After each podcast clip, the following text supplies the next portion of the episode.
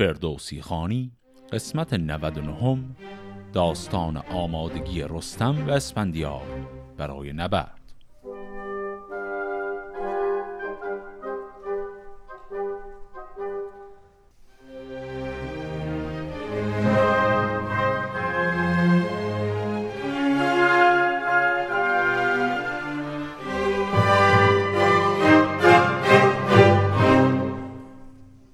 قسمت قبل با مکالمه رستم و اسفندیار به پایان رسید که در اون هر دو طرف اصل و نسب و بزرگی خودشون رو به طرف دیگر یادآوری کردند و کار بالا گرفت و عملا به توهین کردن به همدیگه هم رسید. در نهایت هم رستم و اسفندیار هر کدوم بازوی دیگری رو گرفتن و فشار دادن و سعی کردن به این شکل قدرت خودشون رو به طرف مقابل یادآوری کنند. و آخرین حرفی هم که زده شد در اون قسمت این بود که اسپندیار گفت که چانه زنی ها بسته من با تو می جنگم و تو رو اسیر می کنم در جنگ و می‌برم پیش پادشاه. حالا رستم به اون حرف می‌خواد پاسخ بده. بخندید رستم از اسپندیار. بدو گفت سیرایی از کارزار. کجا دیده ای رزم جنگاوران؟ کجا یافتی باد گرز گران؟ اگر بر جزین روی گردد سپهر بپوشد میان دو تن پاک مهر به جای می سرخ کین آوریم کمان و کمند و کمین آوریم. او کوس خواهیم از آوای رود به تیغ و به کوپال باشد درود. ببینی تو ای فرخ اسپندیار گراییدن و گردش کارزار. چو فردا بیایی به دشت نبرد به داورد مردن در آید به مرد. ز کوه به داغوش بردارمت ز میدان به نزدیک زال آرمت. نشانمت بر نام بر تخت آج نه هم بر سرت بر دلفروز تاج. کجا یافتستم من از کیقباد به مینو همی جان او شاد باد. گشایم در گنج و هر خواسته نه هم پیش تو یک سر راسته دهم بینیازی سپاه تو را به چرخندر آرم کلاه تو را. و از آنجا بیایم به نزدیک شاه گرازان و خندان و خرم به راه. به مردی تو را تاج بر سر نهم سپاسی به گشتاسب زین بر نهم. و از آن پس ببندم کمر بر میان چنان چون ببستم به پیش کیان. همه روی پالیز بی خف کنم ز شادی تن خیش را نف کنم. چو تو شاه باشی و من پهلوان بدی را به تندر نماند روان. خب اگر تا الان داستان رستم و اسپندیار برای ما داستان عجیبی بود این مکالمه آخری هم که داشتیم که نصفش رو در قسمت قبل شنیدیم نصف دیگرش رو اینجا این عجیبترش هم می‌کنه. ما هیچ جنگی در شاهنامه نداشتیم که دو طرفی که می‌خوام با هم مبارزه کنن این شکلی با هم حرف بزنن. اسپندیار گفت که من در این جنگ تو رو شکست میدم اسیرت می‌کنم می‌برم. تا اینجای حرفش داره مثل یک دشمن باش برخورد می‌کنه. ولی نیمه دوم حرف اسپندیار مثل یک دوست بود.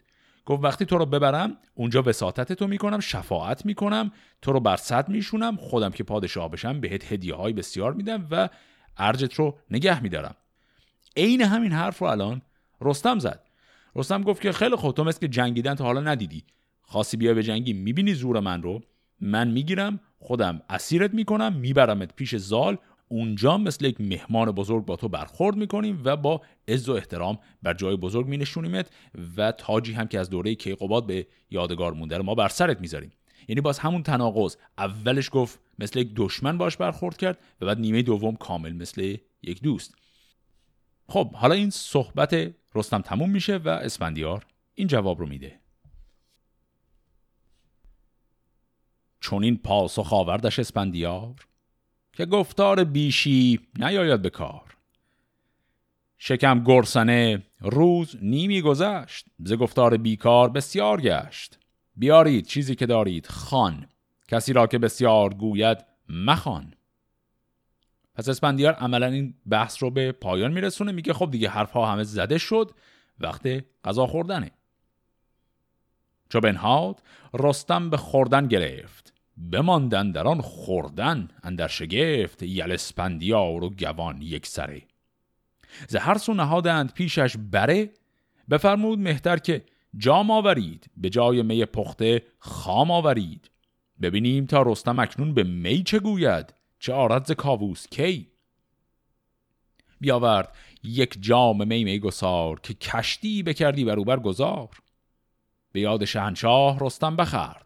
برآورد از آن چشمه زرد گرد. خب ما قبلا حکایت غذا خوردن رستم و تعجب بهمن ازش رو در چند قسمت قبل دیده بودیم. الان هم عین این اتفاق افتاده و اسفندیار متعجب از حجم اشتهای رستم و توان غذاخوریش. و بعدم که غذا رو می‌خوره اسفندیار میگه جام می بیارید ببینیم میخارگیش چطوره. و بعد یک جامی آوردن که با اقراق فردوسی گفت انقدر بزرگه که توی این جام کشتی می‌تونه بره و بیاد. و این کلمه چشمه زرد هم ارجاع داره به اینکه این نوع شراب احتمالا شراب زرد یا همون چیزی که امروزه به شراب سفید هم میگیم بوده به جای شراب قرمز. همان جام را کودک میگسار بیاورد پر باده شاهوار. چون این گفت پس با پشوتن به راز که بر می نیاید به دابت نیاز. چرا آب بر جام می بفکنی که تیزی نبید کهن بشکنی. خب پس اینجا رستم برای اینکه قدرت میخارگی خودش رو نشون بده یک نکته رو میگه. این نکته لازمش اینه که ما این مقداری درباره سنت میگساری در ایران قدیم بدونیم. شرابی که امروزه وجود داره با شرابی که در قدیم وجود داشته مقدار فرق می‌کرده. شراب قدیم غلیز بوده و معمولا خیلی شبیه مثلا سرکه یا آبلیمو کفش هم یه مقداری درد داشته. و جوری که درستش می‌کردن از یک صافی ردش می‌کردن و بعد با آب رقیقش می‌کردن و بعد مینوشیدن این شراب رو. و کسانی که شرابخوار قهار بودن معمولا ادعا می‌کردن که می‌تونن این شراب غلیز و طبیعتا خیلی قوی تر رو بعضی وقتا با اون دردی که کفش هست یه جا بخورن و با این کار نشون بدن که خیلی قوی هستن. و الان رستم همین رو به پشوتن گفت. گفت که لطف کنید شرابی که برای من میارید رو با آب قاطی نکنید که رقیق شه. شراب اصل کار رو بیارید. پشوتن چنین گفت با میگسار که بی آب جامی می افکن. بیار. می آورد و رامشگران را بخواند. ز رستم همی در شگفتی بماند. چو هنگامی رفتن آمد فراز. ز می لعل شد رستم سرفراز. چون این گفت با او یل اسپندیار که شادان بدی تا بود روزگار. می و هرچه خوردی تو را نوشه باد روان تو را راستی توشه باد. بدو گفت رستم که ای نامدار همیشه خرد بادت آموزگار هر آن می که با تو خورم نوش گشت روان خردمند را توش گشت. گر این کینه از مغز بیرون کنی بزرگی یا دانش برافزون کنی ز دشت سوی خان من. بوی شاد یک چند مهمان من. سخن هرچه گفتم به جای آورم. خرد پیش تو رهنمای آورم. بیا سای چندی و بد را مکوش. سوی مردمی یاز و بازار هوش. چون گفت با او یلسپندیار که تخمی که هرگز نروید مکار. فردا ببینی ز مردان هنر چون من تاختن را ببندم کمر. تن خیش را نیز مستا هیچ به دیوان شو و کار فردا بسیج ببینی که من در صف کارزار چنانم که با باده و میگسار چون از شهر زاول به دیران شوم به نزدیک شاه دل ایران شوم هنر بیش بینی ز گفتار من. مجوین در این کار تیمار من. پس بعد از این میگساری ها هم حرفی که بارها هر دو طرف زده بودن رو یک بار دیگه هم خطا به هم دیگه گفتن. رستم گفت از خر شیطون بیا پایین این قضیه رو ول کن بیا مهمان من شو. و از اون طرف اسپندیار هم گفت تو از خر شیطون بیا پایین و این لجاجتت رو ول کن و بیا اسیر من شو تا بریم پیش گشتاسب اینجاست که رستم واقعا دو دل میشه که این چه وضعیتیه که درش گیر افتاده.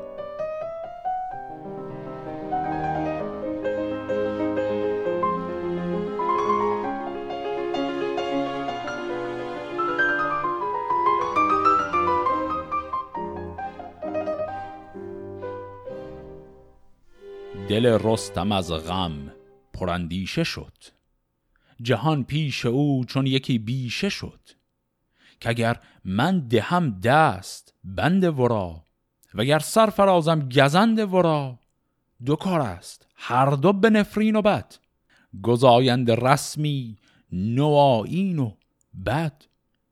هم از بند او بد شود نام من. بد آمد ز گشتاسب فرجام من. به گرد جهان هر که راند سخن نکوهیدن من نگردد کهن. که رستم ز دست جوانی بخست به زاول شد و دست او را ببست. همان نام من بازگردد به ننگ نماند ز من در جهان بوی و رنگ.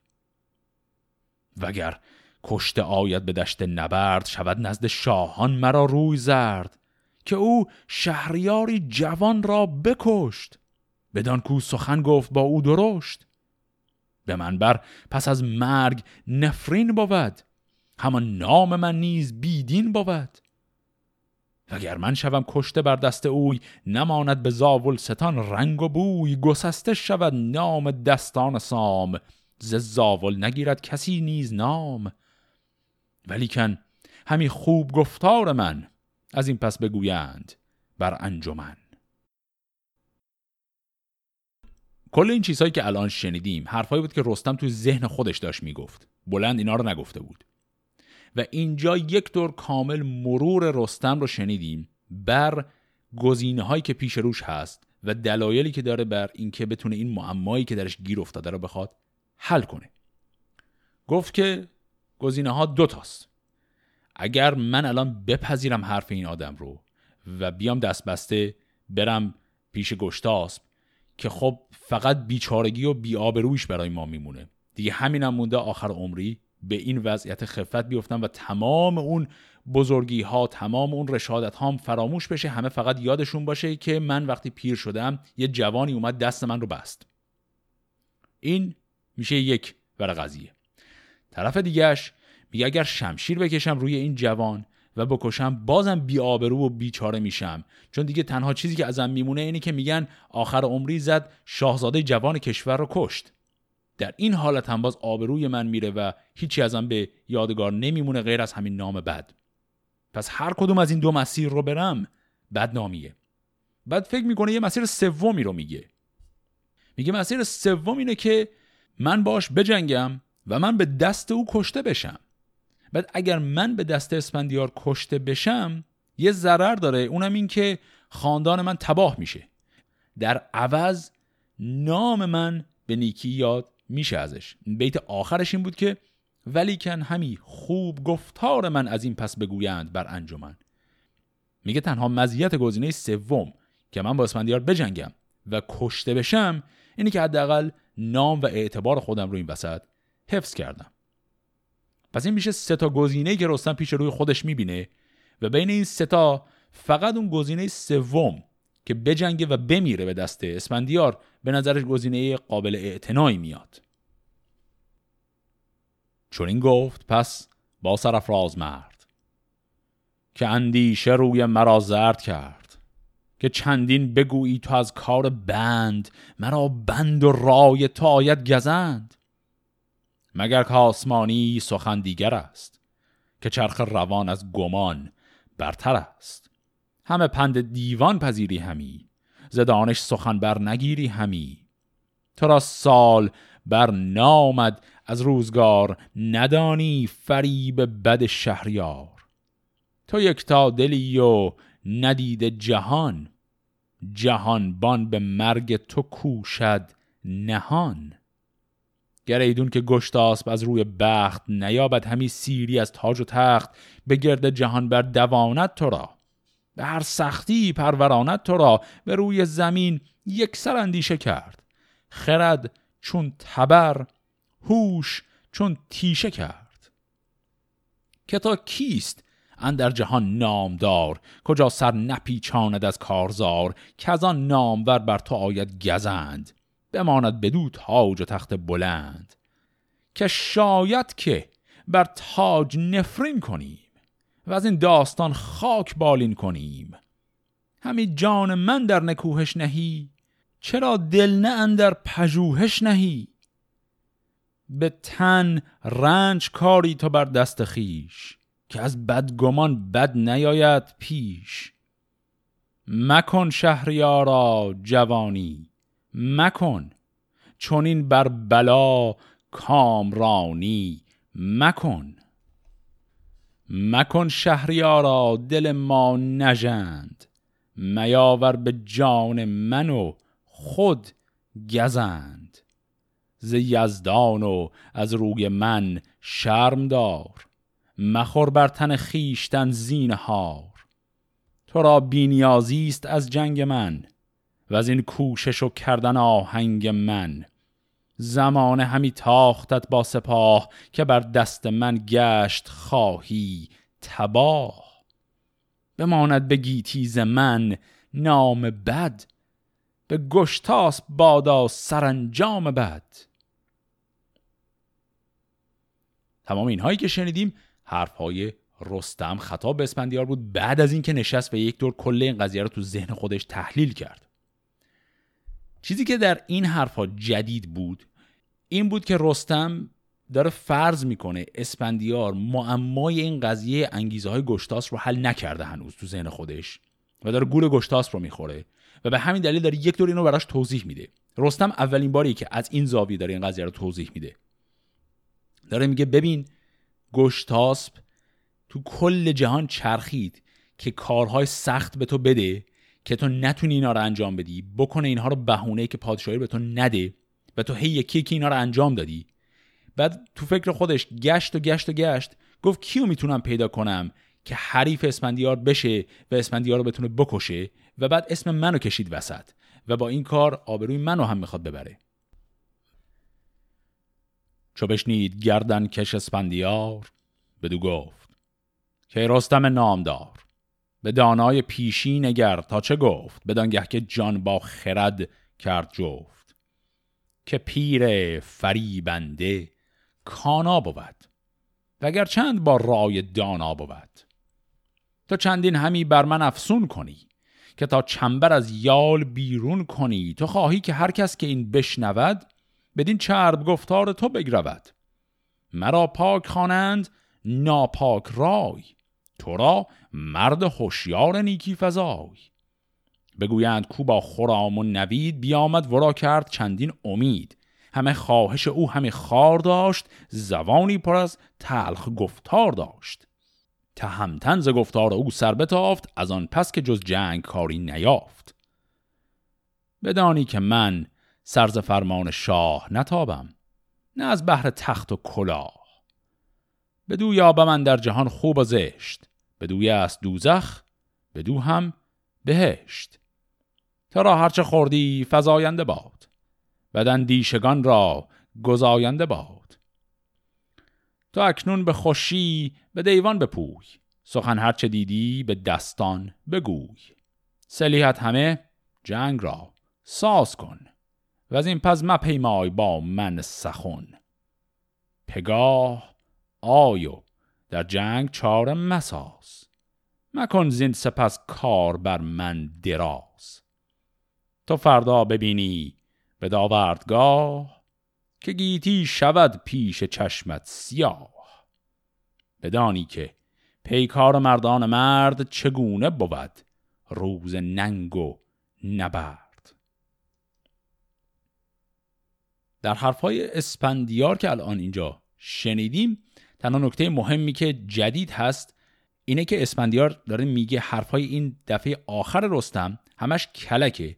میگه تو می‌خوای آبروی من رو ببری طوری که ده همه جا گفته بشه رستم عاقل بود اسپندیار جوان و نابالغ و احمق بود و رستم نصیحتش کرد اسپندیار گوش نکرد به نصیحت بعد مجبورم شدن دیگه با هم بجنگن.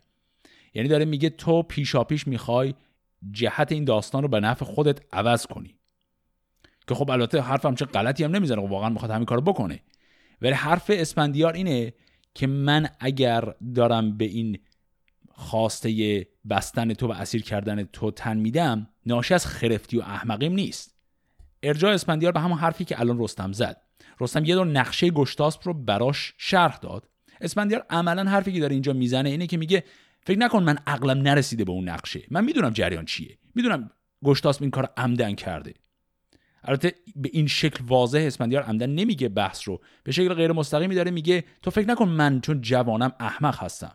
حواسم هست به جریان ولی اطاعت از امر پادشاه یک امر حیاتیه به خصوص که جنبه دینی هم برای اسفندیار داره و میگه دوزخ و بهشت من به این قضیه وابسته است. پس در نهایت حرفش رو نمیپذیره و دوباره حرف قبلی رو تکرار می‌کنه که برو به خونه آماده شو فردا برای جنگ بیا. و رستم هم قبل از رفتن این چند کلمه رو میگه. بدو گفت رستم که ای شیر خوی تو را اگر چنین آمد از زوی تو را بر تگ رخش مهمان کنم. سرت را به کوپال درمان کنم. تو از پهلوی خیش بشنیده ای به گفتار ایشان بگرویده ای که تیغ دلیران بر اسپندیار به داوردگه بر نیاید به کار. ببینی تو فردا سنان مرا همان گرد کرده انان مرا که تا نیز با نامداران مرد نجویی به داوردگه بر نبرد. لب مرد برنا پر از خنده شد. همین مهتران خنده را بنده شد. به رستم چنین گفت که نامجوی چرا تیز گشتی بدین گفتگوی؟ چو فردا بیایی به دشت نبرد ببینی تو آورد مردان مرد. نه من کوهم و زیرم اسبیچ و کوه. یگانه یکی مردمم بی گروه. گر از گرز من باد یابد سرت بگرید به درد جگر مادرت. وگر کشته آیی به داوردگاه ببندمت بر زین برم نزد شاه. بدان تا دگر بنده با شهریار نجوید به داوردگه کارزار. در این رجزخانی آخر این بحث که الان شنیدیم یک نکته خیلی مهم بود. نکته مهم هم حرفی که رستم گذاشت تو این آخر کار زدش. رستم گفت تو در دربار پادشاهی خیلی بهت یک دروغ رو گفتن غره شدی. حالا دروغه چیه؟ میگه دروغه اینه که بهت گفتن اسپندیار بدنش ضد ضربه هست و شمشیر دیگران برش اثر نمی‌کنه. و بعد گفت که فکر نکن همچین خیلی ضد ضربه هستی. میای من بهت نشون میدم ضد ضربه یعنی چی. این همون ارجایی هست به یک بحثی که در قسمت هفت خانه هم من مختصر بحثش رو کردم و همون ماجرای رو این تن بودن اسپندیاره همطور که عرض کردم رو این تنی اسپندیار چیزی که در فرهنگ عامه ایران از ایران قدیم به جا مونده اما در شاهنامه اثری ازش نیست. در شاهنامه اسپندیار رو تن نیست. یک چیزی در شاهنامه داشتیم در همون قسمت هفت خان. اونم این بحثی بود که یک بازوبندی داشت اسپندیار که از زرتشت به گشتاس به ارث رسیده بود و گشتاس هم داده بود به پسرش و این بازوبند قدرتی شبیه به همون ضد ضربه بودن داشت. توی داستان هفت خان اسم این بازوبند اومد ولی عملا اثر خاصی هم نداشت. یعنی با این بازوبند کار خاصی هم نکرد. دیگه توی داستان از اونجا به بعد اصلا اسم و بازوبندم دیگه نمیاد.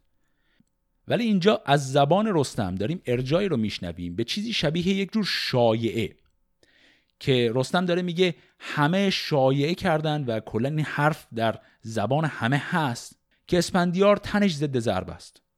اسپندیار جواب میده و این حرف رو خیلی شدید تکذیب می‌کنه.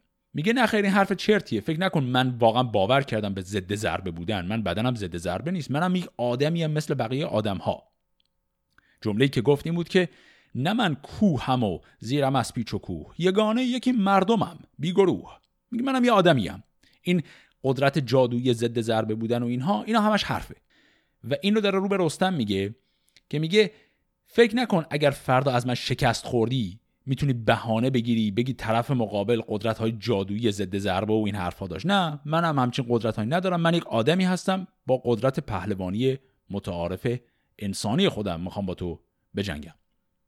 پس تو این تیکه از بحث ما می‌بینیم که داستان همزمان داره ارجا میده به اینکه یک باور آمیانه کلی وجود داشته که اسفندیار رو این تنه و در این حال توی این داستان خاص یعنی روایتی که از داستان رستم و اسپندیار در شاهنامه هست این ویژگی روینتنی اسپندیار تکذیب میشه و اسپندیار صرفا یک پهلوان قدرتمند دقیقا عین رستم. خب این بحثا که تمام میشه رستم بر می‌خواد بگرده به منزل خودش و آماده بشه برای نبرد فردا.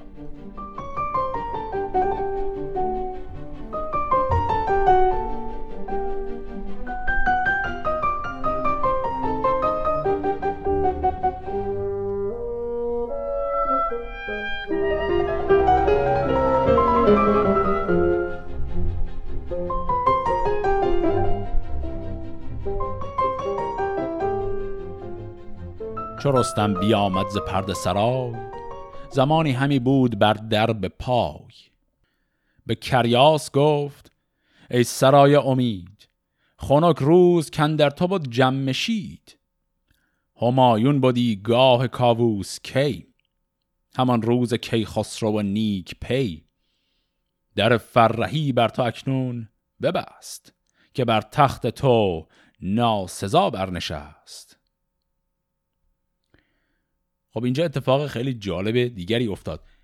رستم داره از خیمگاه اسپندیار میره بیرون و همینجور در حین بیرون رفتن با کریاس یک چند کلمه حرف زد. کریاس چیه؟ کریاس به آستانه در ورودی یک مکانی میگن. پس با این آستانه در به این چارچوب در شروع کرد حرف زدن و همینجور در حین همین حرف زدن از در خواست بره بیرون. و چیزی که به این در گفت این بود که یادش به خیر اون زمان که پادشاهانی مثل کیکاووس و کیخسرو و جمشید اینجا بودن و نه این پادشاهانی که الان آبروی پادشاهی رو دارن می‌برند. با گفتن این حرفها همجور داره میره بیرون.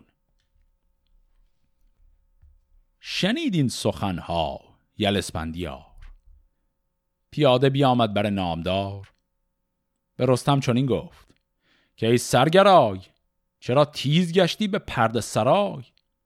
سزد گر بر این بوم زاولستان نهد دانشی نام غلغلستان. که مهمان که سیراید از میزبان به زشتی برد نام پالیزبان.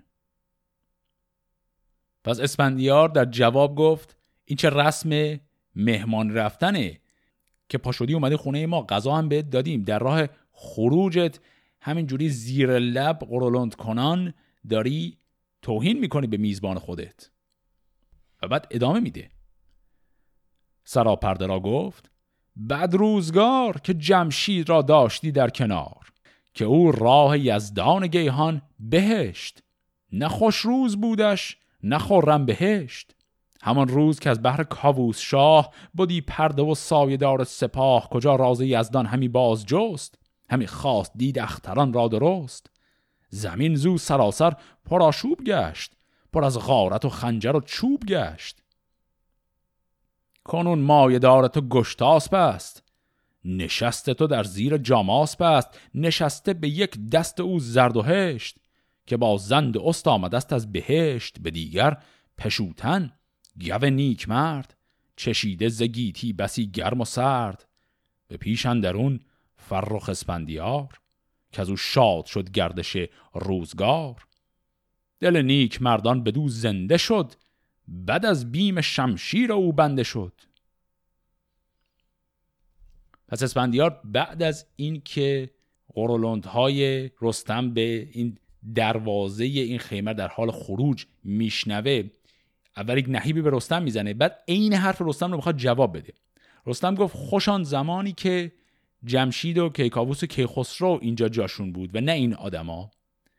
الان اسپندیار برای جواب دادنش دقت کنیم که یک سیاستی به کار برد. خیلی شبیه کاریه که گشتاسب چند قسمت قبلتر توی همین ماجرا کرده بود. اسپندیار میاد و ذکر نام جمشید و کیکاووس رو که میاره وسط از اون طرفی میگه. میگه چرا بگیم خرم روزگار جمشید؟ مگه جمشید همون کسی نبود که زد همه رو بیچاره کرد به خاطر غرورش و بعد همه جا پر از ظلم شد که اصلا به خاطر ظلم جمشید بود که مردم رفتن سراغ زحاک؟ در مورد کیکاووس هم همین رو گفت. گفت مگه کیکاووس همون کسی نبود که زد این همه به خاطر بلاحتش همه بدبختی ها رو سر همه آورد. و سیاستی که به کار برد این بود که اسم کیخسرو رو نیاورد. اصلا بحث نکرد که مشکلی هم دوره کیخسرو داشته یا نه. و بعد بلا فاصله بعد دوره پادشاهی معاصر رو یادآوری کرد و گفت که اتفاقا بهترین دوران پادشاهی همین الانه که گشتاس پادشاهه. به این شکل پس رستم از در خارج میشه و اسفندیار با این حرف ها عملا بدرقش می‌کنه.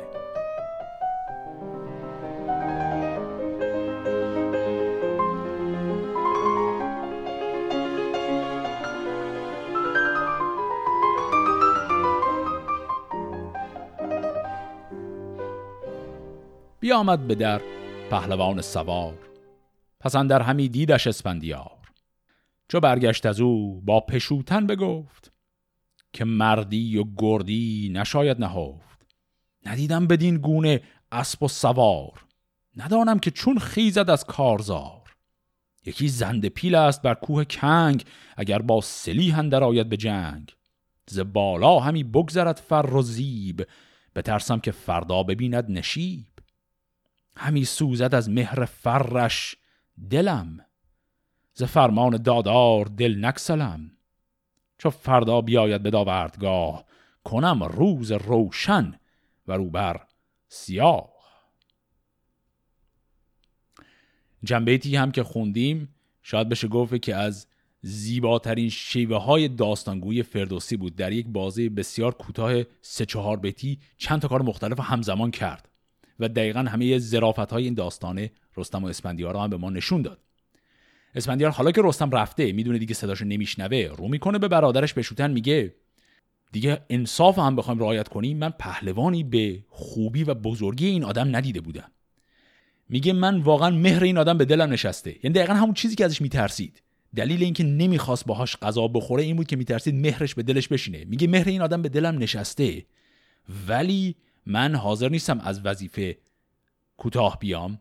و با وجود اینکه الان علاقه به این شخص پیدا کردم و فرد بسیار محترمی هم میبینمش اما فردا که جنگ میشه من دمار از روزگار این آدم در میارم. پشوتن بدو گفت بشنو سخن همی گویمت که برادر مکن. تو را گفتم و بیش گویم همی که از راستی دل نشویم همی. میازار کس را که آزاد مرد سرندر نیارد به دازار و درد. بخسپم شب و بامداد پگاه برو تا به دیوان او بی سپاه. به دیوان او روز فرخ کنیم سخن هرچه پرسدش پاسخ کنیم. همه کار نیکوست زو در جهان میان کهان و میان مهان همی سر نپیچد ز فرمان تو. دلش راست بینم به پیمان تو. تو با او چه کوشی به کین و به خشم؟ بشوی از دلت کین و از خشم چشم. از بشوتن یک بار دیگه هم حرفای قبلی خودش رو اینجا تکرار کرد. اسفندیار هم جوابی رو میده که ما می‌تونیم قبلا حدس بزنیم. یکی پاسخ آوردش اسپندیار که بر گوشه گلستان رست خار. بدو گفت که از مردم پاک دین همانان نزیبت که گوید چونین گر ایدون که دستور ایران تویی دل و گوش و چشم دل ایران تویی همین خوب داری چون این راه را خرد را و آزردن شاه را. همه رنج و تیمان ما باد گشت همان دین زردشت بیداد گشت. که گوید که هر کوز فرمان شاه بپیچد به دوزخ و جایگاه. مرا چند گویی گنهکار شو. ز گفتار گشتاس بیزار شو. تو گویی و من خود چنین کی کنم؟ که آن رای و فرمان او پی کنم. فریدون که ترسی همی از تنم هم امروز ترس تو را بشکنم. کسی بی زمانه بگیتی نمرد نمردان که نام بزرگی ببرد. تو فردا ببینی که بر دشت جنگ چه کار آورم پیش جنگی پلنگ. جواب اسپندیار محتوای کلی چیز جدیدی نداشت اما شکل تاکید کردنش هم جالب بود. قبلا این رو گفتیم که پشوتن فردیه که مقام مقدسی داره. جایگاه مذهبی بالایی داره. و الان اسپندیار داره میگه اگر تویی که مقام روحانی بسیار بزرگی داری داری برمیگردی به من میگی چون این معصیت بزرگی رو مرتکب شم که دیگه واویلا به حال همه ما. میگه دیگه از تو یکی انتظار نداشتم من رو این شکلی به چون این گناهی تشویق کنی. و در نهایت حرف آخری هم که زد گفت اگه کل نگرانیت اینه که میترسی من بمیرم بذار خیالت راحت کنم. آدم تا در سرنوشتش مرگ مقدر نشده باشه نمیمیره. اگرم مقدر شده که خب میمیره دیگه. پس قصه این حرفا رو نخور. پشوتن بدو گفت که دار چون این چند گویی تو از کارزار که تا تو رسیدی به تیر و کمان نبود بر تو ابلیس را این گمان به دل دیو را راه دادی کنون. همین نشنوی پند این رهنمون. دلت خیره بینم همی پرستیز کنون این کفن را کنم ریز ریز. چگونه کنم ترس را از دلم؟ بدینسان که از اندیشه دل بکسلم دو جنگی دو شیر و دو مرد دلیر. چه دانم که پشت که آید به زیر؟ در این جوابی هم که الان دیدیم پشوتن داد دو نکته مهم بود. نکته اول همین چند دقیقه پیش هم من گفتم که ما درباره پشوتن حدس می‌زنیم مقام روحانی بالایی داره. واضح ترین ارجایی که به جایگاه روحانی پشوتن داریم تو همین چند بیتی بود که الان خوندیم. پشوتن همین الان خطاب به برادرش گفت که از ترس و نگرانی و خشم این قضیه من حاضرم این لباسم رو به تنم ریز ریز کنم. و بعد ارجایی که داد برای لباس خودش گفت کفن. یعنی به لباس خودش گفت کفن. این به احتمال زیاد ارجا هست به رنگ سفیدی که لباسش داره. یعنی پشوتن یک لباس سر تا سر سفید رنگ پوشیده. و لباس سر تا سر سفید هم لباس روحانیون و موبدان زرتشتیه. پس پشوتن اینجا داره به اینکه لباس موبد زرتشتی بر تنش هست ارجا میده. و داره میگه تو خطاب به من داری حرف از دین می‌زنی؟ اگر تو خطاب به من چنین چیزی درباره دین بگی من اصلا این لباس دینی خودم رو همین الان پاره کنم بندازم دور. و نکته دیگر هم این بود که وقتی اسپندیار بهش گفت که اگر قسمت باشه من میمیرم قسمتم نباشه نمیمیرم دیگه نگرانی نداره پشودن از این حرفش کامل کفری و عصبانی شد و گفت یعنی چه نگرانی نداره؟ من از کجا بدونم قسمت چیه؟ تو و رستم هر کدوم دو تا پهلوان به این بزرگی هستید. من چه می‌دونم فردا کدومتون اون یکی رو می‌خواد بکشه؟ اینکه به من میگی نگران نباش معنی نداره اصلا. جواب این حرف پر از خشم و نگرانی که پشوتن به برادرش اسپندیار داد فقط همین یک بیته. ورا نامور هیچ پاسخ نداد. دلش گشت پر درد و لب پر باد پس بدین شکل دیدار دوم رستم و اسپندیار که در قسمت قبل شروعش کرده بودیم اینجا تمام میشه. وضعیتشون مشخص میشه تمام گفتگوها دیگه به سرانجام خودش رسیده و هر دو مشخص کردند که آماده هستند برای یک رزمی که گرچه هیچ کدوم بهش علاقه نداشتن اما مجبور به انجامش هستن. بازگشت رستم به خانه خودش آماده شدنش برای رزم و شروع نبرد رستم و اسپندیار رو در قسمت هفته آینده با هم می‌خونیم. فعلا خدا نگهدار.